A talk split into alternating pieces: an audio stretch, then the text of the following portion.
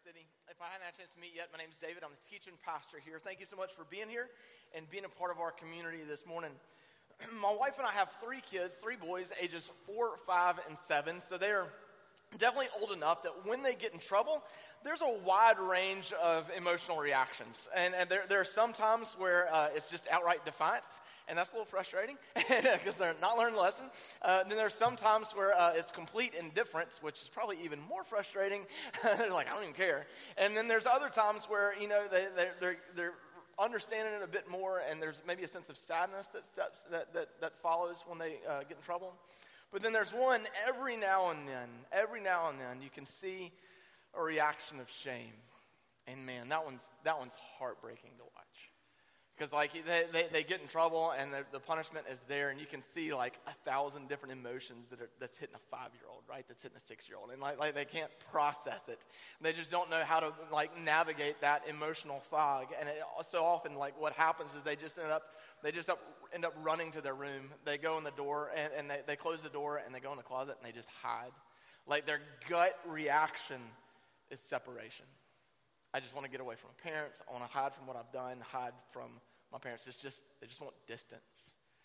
You know, that's a, that's a, a child's reaction to shame, but I, I think you know, I could both, know, could both say that's not just a child's reaction to shame, right? That, that happens to adults too it's almost like there's this force in us that's just kind of compelling us to just want to hide. Like when we, there's something that's happened in our life, we've sinned or we, ha- we haven't done quite what we thought we should do, that, that just makes us just want to hide, thinking that we need to go away from everybody else. Maybe we foolishly think that everybody wants us to go away, or if we've, if we've sinned against the Lord, then we, we know, okay, that we've sinned against Him, and so that carries this certain amount of, of shame before the Lord. And so, like our sin, it just feels like there's an uncovering or, or, or revealing a, a, dark part of our, ourselves that we just we just want to cover it back up again. Like we just want to hide it. We just want it to go away. And so this shame drives separation from god from others and, and, and from and so, so much so to where it seems like the only solution right? It seems like the only desirable outcome is really just just isolation. I just want to be by myself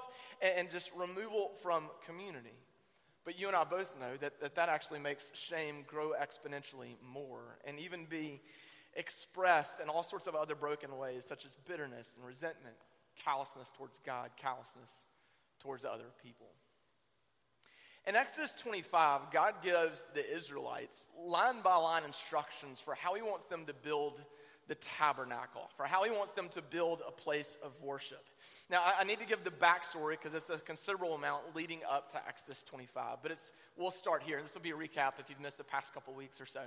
For the past 400 years before Exodus 25, the Israelites, they've been enslaved to the Egyptian empire where they have uh, been Pharaoh slaves. You know, they've worked the fields, they've uh, made the bricks, they've mined the gold, and, and, and along the way, they've built Pharaoh's opulent palaces. Now, the whole time that they're serving as slaves in the Egyptian empire, they're also holding on to a promise, holding on to the hope of a promise that God made to their forefather Abraham 400 years ago. God told him that he would make Abraham into a great nation, that he would bless, uh, bless his descendants, turn them into this great nation, but there would be a time of suffering. There'd be a time of suffering where they'd be enslaved for close to 400 years, for over 400 years. But that when they come out of slavery, they'll come out with great wealth, great possessions, and be able to come back to their own land, a promised land, a land flowing with milk and with honey. So, as the Israelites are suffering, they're holding on to this hope. One day, God's going to honor this promise. One day, this will pass. Eh, but, you know, while they're slaves, they're thinking the only way this is going to happen is if a miracle occurs or if God divinely intervenes on our behalf. And sure enough, we've seen throughout the book of Exodus that's taken place. God calls Moses to lead the Israelites out of Egypt and, and uh, out of slavery and towards the promised land. Now, the, the, Uh, I guess the catalyst or the big change that happens from going to slaves to being free people was Pharaoh had to let them go. And if you remember, we saw how God, let's just say, encouraged Pharaoh with 10 different plagues to, to let the people go. And finally, after that, Moses relents and, and says, Fine, y'all leave, get out of here. But when the Israelites are leaving, he actually commands the Egyptians to give them gold and silver and supplies for their journey. So as the Israelites are making their way out, as they're leaving, as they're escaping Egypt, they're actually given all this gold, all these silver. So they leave well supplied, well financed, and, and they leave mindful that God has been faithful to, our, to the promise of Abraham over 400 years ago. The 10 plagues were not the only miracles that they saw. I mean, if, if, you know the story, they, they see God do all sorts of miraculous uh, events. He parts the Red Sea, He gives water and food to them in the middle of the desert. He uh, leads them as a pillar of cloud by day, a pillar of fire by night. So they see the presence of God up in front of them, leading them, guiding them, this physical manifestation. Once more, uh, in their journey, they stop at a place called Mount Sinai, and Moses goes up to meet with the Lord because the presence of God rests on top of Mount Sinai. And he's there and the, like represented as a cloud with all sorts of thunder and lightning and smoke coming from it. It's, it's you know, it's a kind of a, um, very uh, transcendent type of a scene, if you will. But, but Moses goes and meets with God and communes with him. And the Israelites would be able to see and, and see God's presence up on the mountain. And so the whole time, and, look, it's not, it's not been like years and years. This is the, over the span of days, weeks, just over a month. They've been able to see all this happening. And the whole time, they're going to be very aware, very cognizant of the presence of God in their midst. Pillar of cloud, pillar of fire in front of them, God's presence up on the mountain. They see God's power and might in divine, miraculous, you know, awe inducing type of ways. And in Exodus 25, in Exodus 25, it, it, it, starts to change, not in the sense of, of losing a sense of awe or worship or reverence for the Lord. But in Exodus 25, they're going to see uh, a transition happen because when God gives the instructions for building this dwelling place, it's instructions for how God is coming near to them. He's not just up on the mountain, it's showing that God is wanting to come and dwell among the Israelites. And so God gives them instructions for how to build the tabernacle of God. Now, the, the word tabernacle is weird. You might know what it is, you might not. But what it is, it's basically a tent.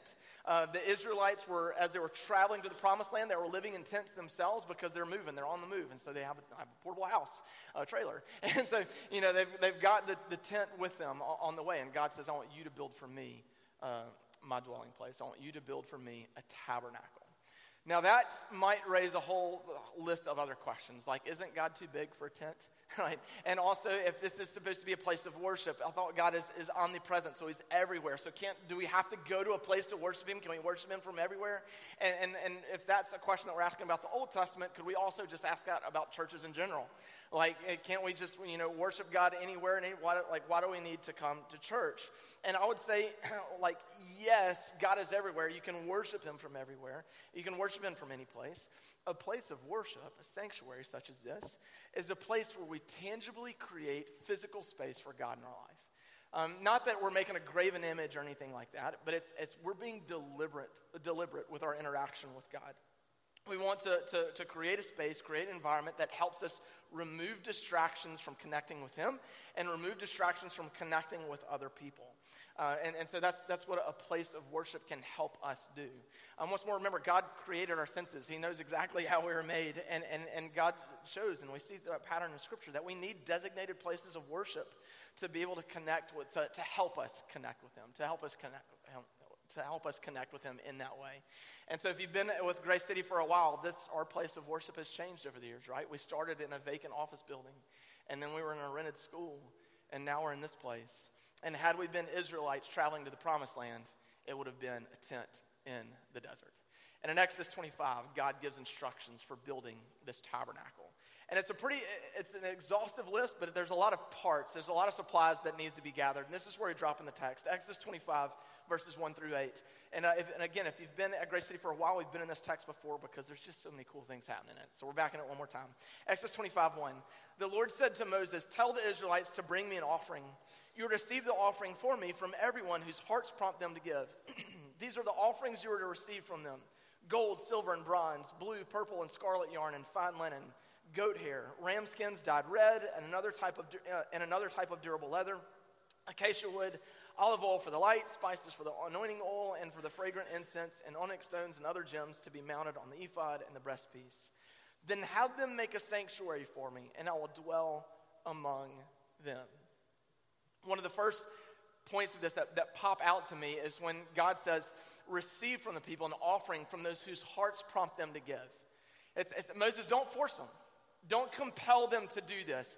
Um, just put the need in front of the people, and then I'm going to prompt their hearts to give and receive from them the offering that, that they're going to give. So, this is going to be uh, com- the community responding to the prompting of God in their lives, bringing these supplies for the building of the tabernacle. once more, with this list of all these different parts that are involved, it's, it's really uh, a, a, wide range of lists. Like there's gold and silver, but there's also acacia wood, which was all over the Sinai region. There's all these fine linen and expensive yarns, but there's also goat hair. And so, like, everybody from every part of the community could be able to contribute something. And once more, remember, they got all their gold about 40 days before this when the Egyptians gave it to them. So they're really just being open handed with, with, with what God has already delivered to them. So now they're giving this, they're to give this back in, in, in response. Then in chapter 35, a few chapters after this, you can see a list of all the different uh, services that would be needed to build the tabernacle, like goldsmiths, silversmiths, stonecutters, carpenters, artisans, designers, embroiderers, weavers. All of these services would be needed, and they would need supplies from the entire community. And so, all, and, and so I'm making this point five different times in the past 30 seconds. This is too big for one man. This is too big for just Moses. It's going to take the community, every part of the community coming together to help build this tabernacle. So, what you see is this project, this, this God ordained work that He's given to the Israelites, this is going to fight against isolationism. This is going to fight against trying to withdraw into oneself. It's, it's, it's leading people to come out of, of, to come out of hiding, to come out of, uh, out, out of uh, their isolationism if they're there, to come and take their place in the community as they work to build the tabernacle. And then once they've gathered all the supplies, once the community responds, once the workmen are procured, what does God say He'll do? Then have them make a sanctuary for me, and I will dwell in it. No. It says, I will dwell among them as the community serves this way, as they, as they serve God this way, as they serve one another this way, God says, I will come and I will dwell among them. He's not confined to a tent, it's a place of worship, but it's a visual representation that God's not distant anymore. That God's not, that he, that he really never was. He's not just up on top of the mountain. He's not just a pillar of cloud in front of them, a pillar of fire in front of them. He's now coming, dwelling within the community, dwelling, within, uh, dwelling among the Israelites. God's drawing near. God's instructions for how to build this place of worship shows to all of them that God is close to them, that He is for them. If you were with us last week, we looked at, at man's idea for building a place of worship. Because last week we were in Exodus chapter 32, which was the account of the Israelites worshiping the golden calf. This is the same group of people, right? The same group of people that, that saw all the miraculous works of God, saw the miracles, saw everything that God had done to bless them. They go to Aaron and they say, You make us gods. You make us gods. You make us something to worship. You create for us the worship experience. And when they give this challenge to Aaron, Aaron simply says, Well, then you bring me your gold. God says, Collect from the community those whose hearts prompt them to give. Aaron says, You bring me your gold. You know, with the tabernacle, there was deliberateness, there was intentionality, there was a preparation to worship the Lord. With the golden calf, there's no deliberateness, there's no intentionality. It's, hey, we want to worship something. Give our gold to Aaron. We'll worship whatever you make for us, Aaron. And Aaron forms the calf, which we saw last week was really, you know, connecting back to all the false ways of worship that they had seen in the Egyptian culture. They worshiped all these false gods and goddesses. So they just quickly revert back to what they had seen in their time of slavery. Revert back to how they had seen worship expressed among the Egyptians, and now they use that in expressing their worship, and it just corrupts and defiles all of it. And, and we saw that last week, right? How, how God rejected their worship, how God you know, saw what they were doing as evil of, of worshiping false gods, and He judged them in that worship. We didn't get to this part of the story last week, but the back half of 32, it shows a reckoning. Over 3,000 Israelites are put to death for worship of the false god, for worshiping, uh, for, for, worshiping in that way, and worshiping of the false gods, and over uh, and over 3,000 put to death for doing that, and leading others to do the same. Yet there were also people within the Israelite community that rejected the false worship, that remained faithful to the Lord, and were doing everything they could do to try to turn Israel back towards the one true God. And here is where I think shame is a part of the equation. You might have said, David, we were talking about shame, and now we're talking about tabernacles. Like, what happened to your sermon? I, I, I think this, I think this is where the shame, shame would come up. I think it would rise up full force for the Israelites. Because again, they, like God's done 10 plagues to free them, right? He's, he's parted the Red Sea to save them. He's given them water and food in the desert to feed them, to, to, to satisfy their thirst, to satisfy their hungry. They're, they're, they're, uh, they're satisfy their hunger, whatever the word is, to satisfy them that way, right? He's, he's gone before in pillar of cloud by day, pillar of fire by night. They've watched him move in all these different ways. And then we saw it last week, right? Moses goes away for a day, a week, or, or a couple weeks. They think he's gone. They're not sure what's going to happen. We don't know about worshiping God anymore, so let's just go back to what we know and they just revert back to their old ways. And then, you know, God rejects it. So they see, hey, we were off, we were wrong. And now they see a slaughtering of the people as well. And they're just like, what did we do to ourselves? What do we do to our relationship to the Lord? Like, what's happening. And there would be, you know, within the community, right? Like those, like, I don't know if I can work, I can associate with them because they worship the golden calf. I don't know if I can associate with them because, you know, they didn't. Can I be here? And so there's just, this be just all that shame would just run amok on God's people. Can we even worship Him? Can we even be one people anymore? They see their sin and feel the experience and feel and experience the consequences of sin throughout the entire community. And yes, I think shame would lay hold along the way and threaten to push them towards isolation, damage their, uh, damage their soul, leading them to retreat from one another and leading them to retreat from the Lord who they sinned against. Yet, even, even after this, even after the golden calf incident, God's commands are still for them. God's desire is still for them. God still desires for them. God still allows for them to come back and build the tabernacle. He still wants to bless them in this way. He still wants to give to them a representation of his presence among his people.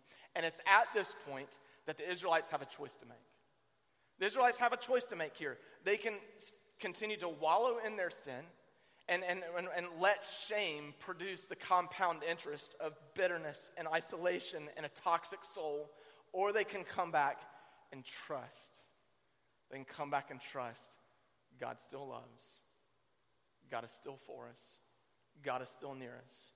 God still is coming close to us, and He wants us to respond in worship to Him. They've got a choice to make.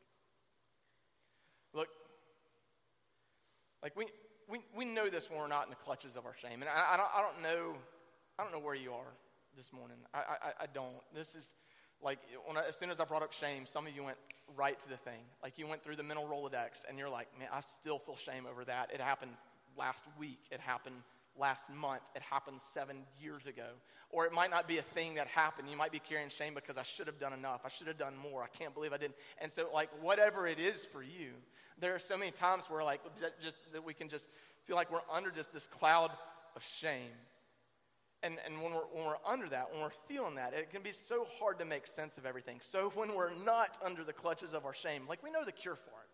The cure for shame, you know, it's, it's, it's not isolationism. It's, it's not being by ourselves. It's not withdrawal. The cure for shame, it's community and relationship. The cure for shame is, is, is presence with others and an awareness of the, pres- of, pre- of the presence of God in one's life and how your sin didn't drive him away. Your sin didn't drive him away, but like a doctor to a patient, he comes closer to mend the afflictions of our soul, to show us that his, his grace is there for us, right? like we, we, know that we see that and so it's the, the, the cure is, is a coming together with god's people and it's, it's being mindful of god's presence with us his grace and love is for us and here the israelites they had a decision to make too they could wallow in their sin or they could trust that god is who he says he is He's loving, that he's faithful, that he's restorative, that he's graceful. And so they have a decision to make. And the Israelites, we see their response in Exodus 36. In Exodus 36, it's an overwhelming response. They reject the pull to isolation from the Lord. They reject the pull to isolation from each other, and the community responds to build a place of worship. Look at this 36, verse 2. Then Moses summoned Bezalel and Aholiab. Those were two men that he had tasked with the work previously. And every skilled person to whom the Lord had given ability and who was willing to come and do the work. They received from Moses all the offerings the Israelites had brought to carry out the work of constructing the sanctuary. And the people continued to bring freewill offerings morning after morning. So all the skilled workers who were doing all the work on the sanctuary left what they were doing and said to Moses, The people are bringing more than enough to do the work the Lord commanded to be done. Then Moses gave an order, and they sent this word throughout the camp No man or woman is to make anything else as an offering for the sanctuary.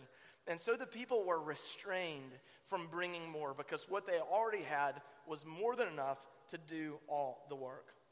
So, I mean, you can see it, right? There's just an overwhelming response by the community. The workmen are showing up. They're trying to, you know, silversmith or goldsmith or whatever they're trying to do. And people are just bringing all this stuff to them. They can't even get their work done because people are like, here, use this, use this. And Moses actually has to tell people, hey, stop bringing your gifts. I mean, honestly, have you ever heard a church construction project where that was told to the people? Right? Like, like it's just, but it happens here. Like, there's such an overwhelming response by the community coming back for this to worship in this way, to, to, to do this in this way. So, although they missed with the golden calf, they get this right. The community coming closer together with each other and with the Lord in worship of Him, and all this is going to push back against the shame. It's going to push back against shame, against that which would keep them away from knowing what the Lord wants them to know and experiencing what the Lord wants them to experience. Because look at what happens when they finish the, uh, when they finish the tabernacle. In Exodus chapter 40, verse 34 through 38, we read this. Then the cloud covered the tent of meeting. Uh, that, was, that was Moses' tent where he met with the Lord, not the tabernacle. And the glory of the Lord filled the tabernacle. That's what they've been building. Moses could not enter the tent of meeting because the cloud had settled on it, and the glory of the Lord filled the tabernacle. In all the travels of the Israelites, whenever the cloud lifted from above the tabernacle, they would set out. But if the cloud did not lift out, they did not set out until the day it lifted. So the cloud of the Lord was over the tabernacle by day, and, uh, and fire was in the cloud by night, in sight of all the Israelites during all their travels. God comes and he dwells among them. He honors his promise, and his glory resides among the people. I mean, notice this is even after the, even after the golden calf. Even after the golden calf, even after their sin, even after their false worship, after all the times of grumbling, complaining, and griping against the Lord, the glory of God still comes and fills the tabernacle. And, and what, what does that, what does that do? Like the, the Israelites are able to look and, and, and see this tangible representation of the Lord among them during all their travels. This answers the question, doesn't it? They don't have to wonder anymore. Does God want to be near me? Can I be near to God? Does God want to be close? They don't have to wonder that. They would see it and they would know it and they would experience it. That God was there dwelling among his people. Now, there's, there's, a, there's a progression in the text. All right? There, there's a progression in the text that goes from um, God giving the instructions to the Israelites to build the tabernacle during their time of journey from, uh, from Egypt to Israel. So the tabernacle was a place of worship on their travel. Then the next step in the progression is when they're in the promised land and they settle the land. Uh, the, the tabernacle is, um, almost, oh, well, yeah, replaced by the temple. The temple becomes the next step in it. The temple is also a place of worship. It's a place that would remind the Israelites of God's presence with them in and among the promised land. And then the next step in that progression is Christ. Christ, God in the flesh, who comes to dwell among his people. First John or John chapter 1 verse 14 says it this way, the word became flesh and made his dwelling among us. We have seen his glory, the glory of the one and only who came from the Father, full of grace and truth. Okay, the, the, the, truth is that we are sinners, right? The truth is that we are sinners. Christ's perfection, his sinless life, points to this truth. And also points to the reality that there's, because of our sin, like there's no way we're going to be able to get to God. There's no way we're going to be able to get to, to heaven of our own merit. There's no way that we're going to be able to get there. However, he's full of truth and grace. And what we see with Christ is that he comes and he takes our sin onto him and makes a way for his righteousness to be given in return. And in so doing, the bridge is, is, is, is, there's a gap over the bridge, right? The separation is, is removed. Like there's God comes close. He doesn't stay distant. He really never was. He drew near, and through Christ made a way for us to be with Him. And, and look, so, so often we can give just like mental assent to that. All right? Especially if you grew up in the South, man. Cultural Christianity, like so many of you can rattle off the gospel. You know this. Like, I mean, it's, it's, it's, you, just, you, can, you can say that. I know that he came close. I know that he loves me. But, but man, so often we don't let that fight back against our shame. We don't let it fight back against our shame. Like, and, and it absolutely should. It should fight back against shame, against doubt, against everything that pulls us towards isolation from God and from His people, because we're always mindful of the truth that Christ came to dwell among the broken, to help all learn and see that in Him the broken are restored. We just have to realize He's come near, He's come close. We trust in Him and we allow Him to do that work. We allow Him to do that work, right? It's in, in the New Testament, the Apostle Paul, all right? The, the, Apostle Paul, the one for known for his bloody and violent past, right? Like, and he's the one that wrote like half the New Testament. If, you don't know Paul's backstory, before he came to know Christ, he persecuted Christians. That's why he was known for his bloody and violent past. And again, if you're brought up in the, in the, in the deep south and heard the stories, you know the story of Paul, like we know that's part of his backstory, but I mean, really think about it. With that being his past, like that's his baggage.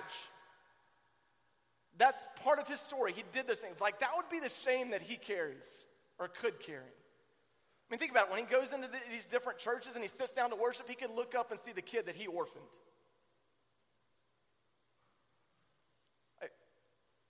How, do you, how do you carry that? How do you carry that?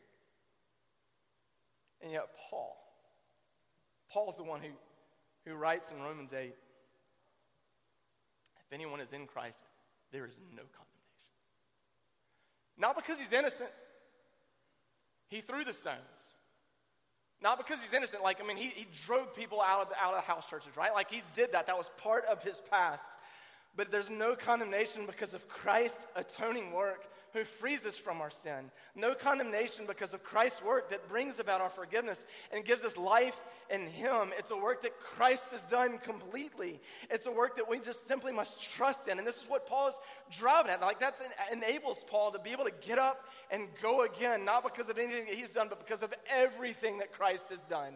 And so it's like there's no condemnation in Him. It's brought about forgiveness. It's freed us. And he goes on from there to continue to, to just kind of explain that teaching all the more. But then he starts talking about some of the hardship that the church in Rome was encountering, some of the persecution that they were facing.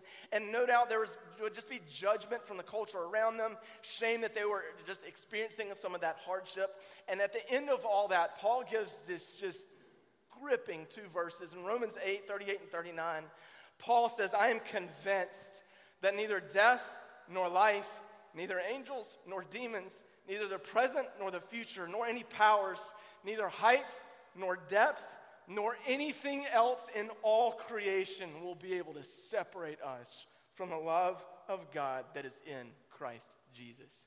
The sermon in a sentence that maybe just some of you need to hear nothing, nothing can separate us from the love of